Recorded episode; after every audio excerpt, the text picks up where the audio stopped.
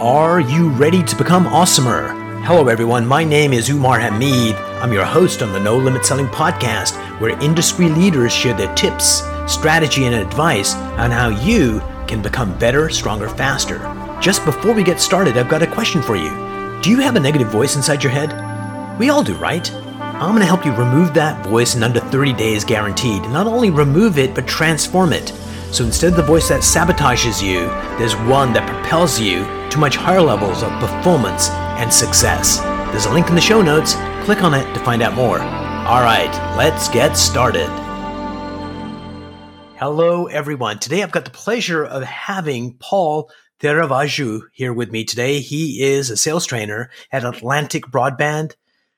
Paul, welcome to the program. Thank you very much. Appreciate it. And I apologize for butchering your name, but I gave it my best shot. I'm more shocked when people pronounce my name correctly when they butcher it. So that's funny, I suppose. So the reason I wanted to chat with you today, and I'm so happy you're with me, is we talk to individuals on the show that are basically trying to navigate this new world that we live in, but you get to make sure 40 sales warriors in your organization are relevant, on point, in closing deals. So you have to have your finger on the pulse to make sure you give them the right training they need for this current climate. How are you seeing the sales climate out there? Like everyone has mentioned or talked about, the world have changed and everything has changed. So I think, I'm really paying attention to that. And I think the first step is, I, as a sales trainer, I had to change, before I could train the reps, because prior to this, I've done training for the last 12 years, and I was about 90% in person, out in the field working with the reps. With this being going on, I'm reverse. I'm totally 90%, 95% doing virtual. So for me, I had to realize that, hey, the way I used to train, the way I used to communicate, work with reps have to change. So if I'm changing, then, the rep has to change as well, because the world is changing. So it's a constant change that, we have to evolve. But it started with me. And then once I realized that the change I had to make and make the change, then I worked with the reps to help them make the changes. Brilliant. So give me like a real world kind of example of how your training has changed from when it was physical, face-to-face, in person, to when it's virtual. So tell me about some of the benefits of being virtual, because I'm sure there are some, and some of the things that you think are a detriment to the training process. Sure. So the change is one, I used to go out with the reps and so work with them one-on-one and, being with a customer-facing scenario. So when I'm out in the field, I could actually see them conversing, working with the customers and, able to provide in-the-moment coaching. So that has changed now, because we're not able to do that. Reps are not able to go out. So the detriment, first of all, is that I think we lose that interaction, the rapport building. When in front of a person, it's so much easier to build the rapport and get on the same page. So that is totally gone now. So you have to find ways to, quickly build the rapport either on the phone, or, virtually through video conferencing. The benefit, though, however, is in the past, you only could see, 4 to 5 customers a day because of your, the travel, the time.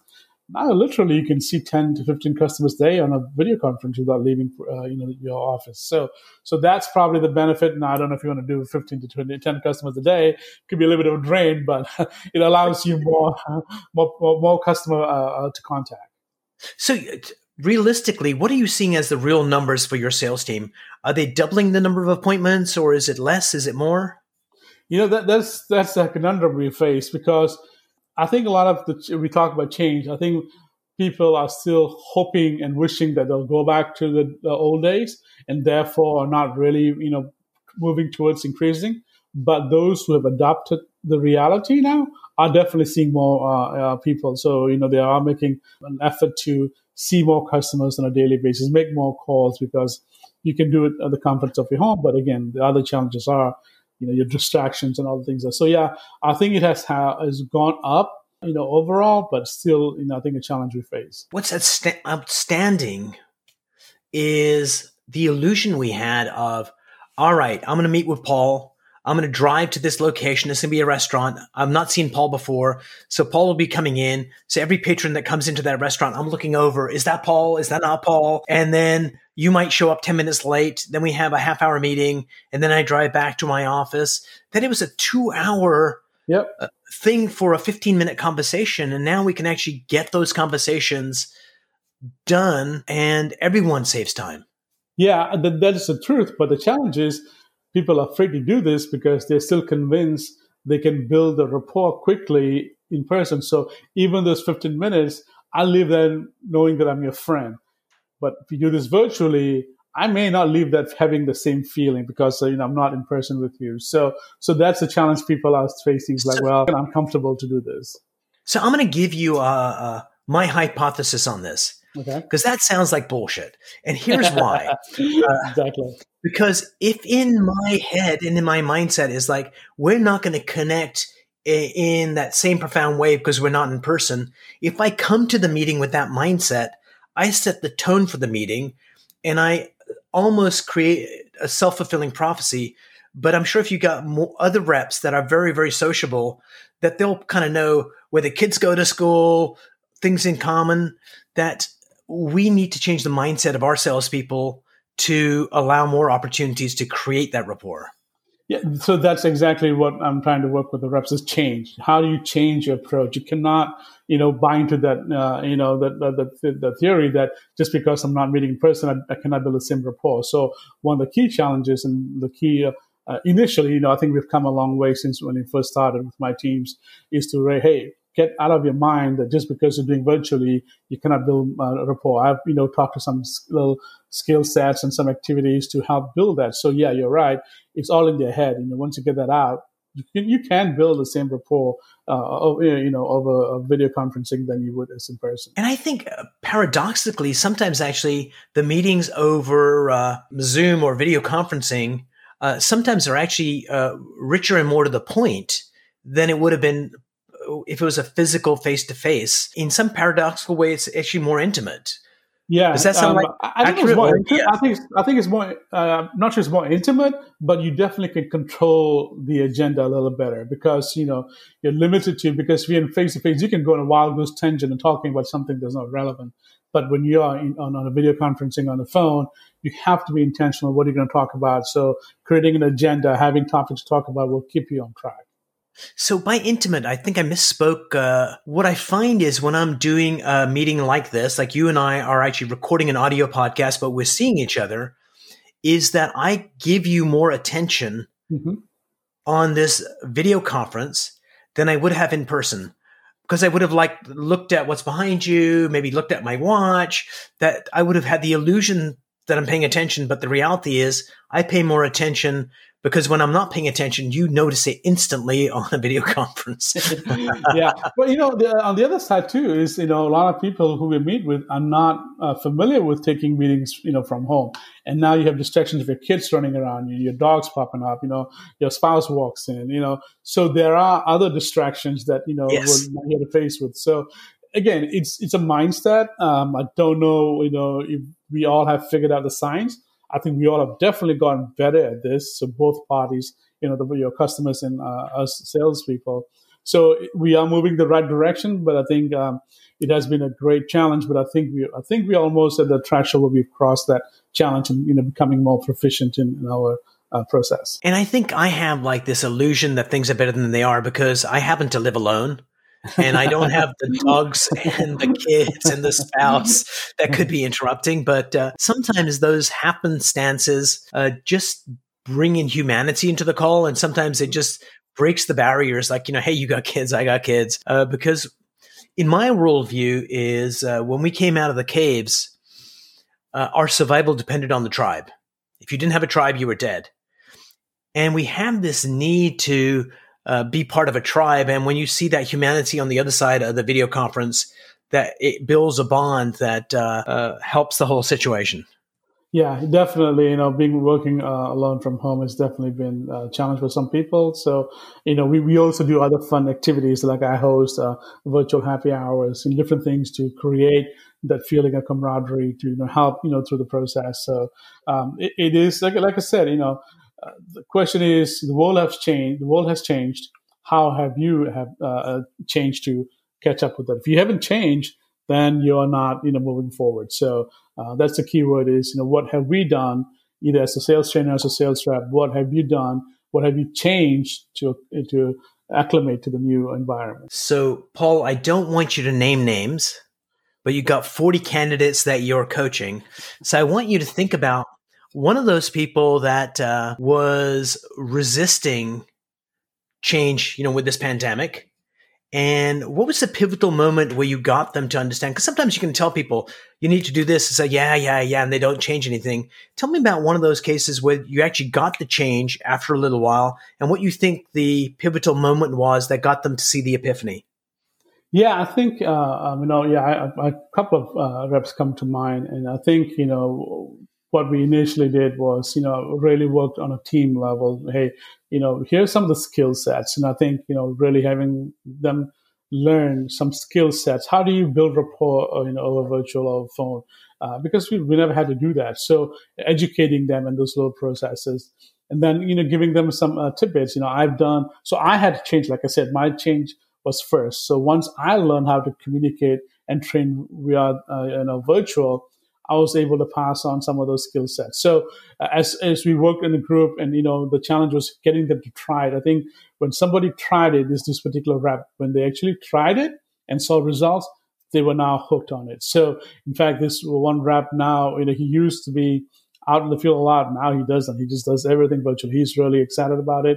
He's really, gung-ho because he's seen the results and he's seen the efficiency. So I think, trying it and seeing the results, what, move them. Sure.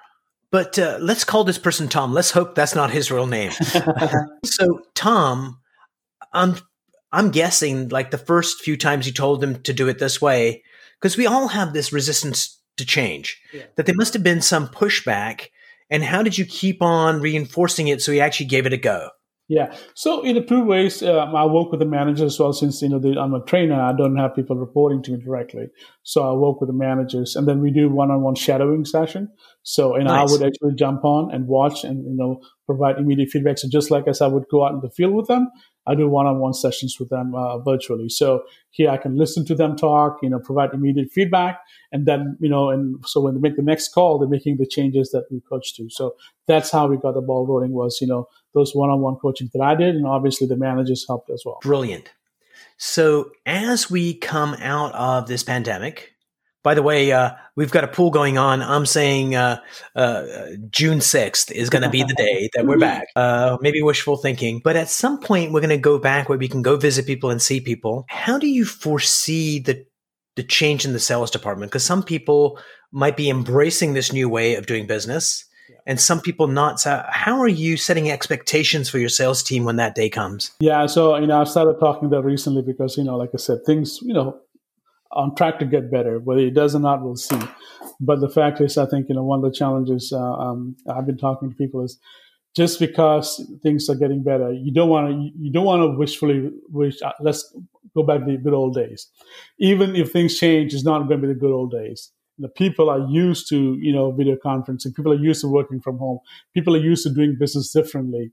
So just because things are changing and, on the trajectory to get better, it won't be the good old ways. So you have to figure out what the new normal is, going to be and how are you going to acclimate to that. So first of all, mindset, like you said earlier, don't think things are going to go back to the way they are. They're not. They will be better, but different. And then again, how is that going to impact you? So start figuring out now how you're going to move into the new environment. So your mindset change is where I'm working with right now. So how do you envision that new world looking like? If I can figure that out, I'll be a rich man by now. I'll write a book and let you know. I think it's going to be a combination of some of what we used to do. I think, there will be some face-to-face and, more increasingly. But I think also a lot of them would want to just meet like this because it wasn't only efficient for the reps to make 10 calls. It's also efficient to the business owner to not have to, schedule a meeting, take time to go and meet you. He can do it, he or she can do it virtually from, where they are. So I think that's the first concept we have to do. I think the biggest change we have to do is, back to what we talk about building rapport. How do you build rapport either in the instance of face-to-face or in a virtual? I think you've got to be good at both. So I think the skill set now is going to be, not just in person, but also virtually. You're going to have to be able to be good in both moving forward. So I'm going to give three pieces of advice how to build rapport. You may want to take notes, Paul, and listeners. One, talk about politics. That always helps. Then talk about religion. But I think the third one might be the only one I'd suggest using is it's a really good excuse for your sales reps and everyone listening to reach out to each one of your customers and say, you know, hey, we've been doing these conversations over Zoom and we used to do them in person. What's working better for you? And I think having those conversations with people, and some people are going to go, oh my God, I miss meetings. And I suspect what's going to happen is they'll want some physical meetings. And then after that, it's like, nah, don't bother coming. Let's do Zoom. And I was just talking to somebody in Athens, Greece today. And she's like, oh my God, I miss going to a restaurant. They're like in total lockdown. I miss all that stuff. And I think some customers are going to go, you know what? Meeting virtually is, let's just meet like once a year in person. The rest of the time, let's just meet virtually because it's effective and efficient for everyone. And so I think asking is really important. And people want to be asked. Yeah. Yeah, I agree totally with you. So, and I think, I was going to mention another point is part of moving forward. It's not so much, I think a lot of people, we think about as salespeople, hey, I can help you through this pandemic. I can help you in business. I think that's a fallacy. How are you going to help somebody or help yourself when what we're facing is a truly unknown? Nobody has lived through something like this that I know of. And to come out and say, I can help you through these times, man, that's BS. I mean, so it more like what you say, it's understanding, asking, how do we collaborate? Hey, listen, let me collaborate with you to see how we can move forward. I'll draw from my experiences, my company's resources. You share with me what your business industry is like, what your vertical looks like, and together let's collaborate to move forward because I surely don't have the answers to help you because this is new to me as it is to you. So yeah, asking is going to be key. So I think here's some homework for you, Paul. You didn't expect homework on this podcast, but since you got 40 reps, ask your 40 reps to talk to 5 of their favorite customers each and ask their customers, what's something they learned from the pandemic to improve their business or deal with what's going on. And I think what that would do is that would create a kick-ass, amazing research project that every single one of your customers would want to know. And it would be a great thing for salespeople to reach out, especially new customers. We've interviewed 200 of our customers, and here are the best practices that they're using to thrive in this environment. And come back on the podcast, share that with us. Because I think what we need to do is not just sell them whatever we sell them, but if we can give them insights to improve their business, we build trust, we build connection, and we build loyalty that the next cuter-looking Zoom meeting doesn't take that account. Yeah, I think insight is key. A lot of salespeople sometimes miss that because, as salespeople, sometimes you're driven to sell. You've got to meet your quota. You've got to meet your numbers. And that's all important. But like you said, insight is going to give you a leg up on the other salespeople are competing with because everybody wants to sell. But, we all want to be helped. We all want to learn. And so I think if you touch on that point, I like the idea of asking, what have our prospects have learned? So I'm assuming you have asked that what maybe 1 or 2 overall answers you've gotten. So in asking people, it's really been how do we stay connected with our team when they're remotely situated? Because how do you keep that connection? So what I do with my team every morning is I've got a small team of 3 people. But I recommend this to people with larger teams as well, is that morning group meeting, we have a quote of the day and a different team member gets to do the quote of the day. And they go, this is the quote of the day. This is what it means to me. We discuss around it. What's the number one thing you want to accomplish today? Is there anything that could get in the way of you not doing that? And then if someone's got a problem, then either the team helps them solve it or the manager goes, let's do an offline thing for a couple of minutes. And the next day, whoever's leading the meeting that day is going to ask, did you accomplish what you wanted to accomplish yesterday? And I think keeps everybody on the same page. It distributes leadership around everybody. And it's actually one of my favorite times of the day. Yeah, I think it's the Agile Manifesto Principle Scrum meetings that we did. Yeah, so I've done that previously as well. So yeah, it helps definitely staying connected. And we do huddles, what we call huddles. So nice. We meet, because it's a larger group, so we meet a little bit less frequently. We meet, we used to meet 3 times a week. Now we're down to 2. But similar concept. But where we promote learning and teaching and rotate the leadership around. And it comes down to that relationship. How do you keep that relationship going? And how do you get that relationship? Because even in your team, a lot of times in sales teams, people want to look braver than they are and more awesomer than they are. And I think if you get a team where someone can say, you know, I don't feel the magic today, or I'm really frustrated, it turns out at the end of the day, people do not go, aha, I knew Paul was a weakling. What people do is they go, oh my God, Paul, we had the same thing in this company. How can I help you? And transparency and vulnerability is the pathway to strength, really is. Yeah, we know one of the things that has happened with this is we are spread across the eastern seaboard. And so we have different teams that prior to this had no idea who the other team members were in the other companies, the division. So by doing this, we all know who everybody is, and people are starting to reach across, different states. So, hey, there's somebody from Florida will call somebody from Pennsylvania and say, hey, listen, I have these issues. How did you help it? So we have created more collaboration and camaraderie in doing these times and doing these meetings as well. Brilliant. Paul, thanks so much for being on the program today. The 20 minutes zipped by super quickly. Thanks so much. I appreciate it. Thank you very much.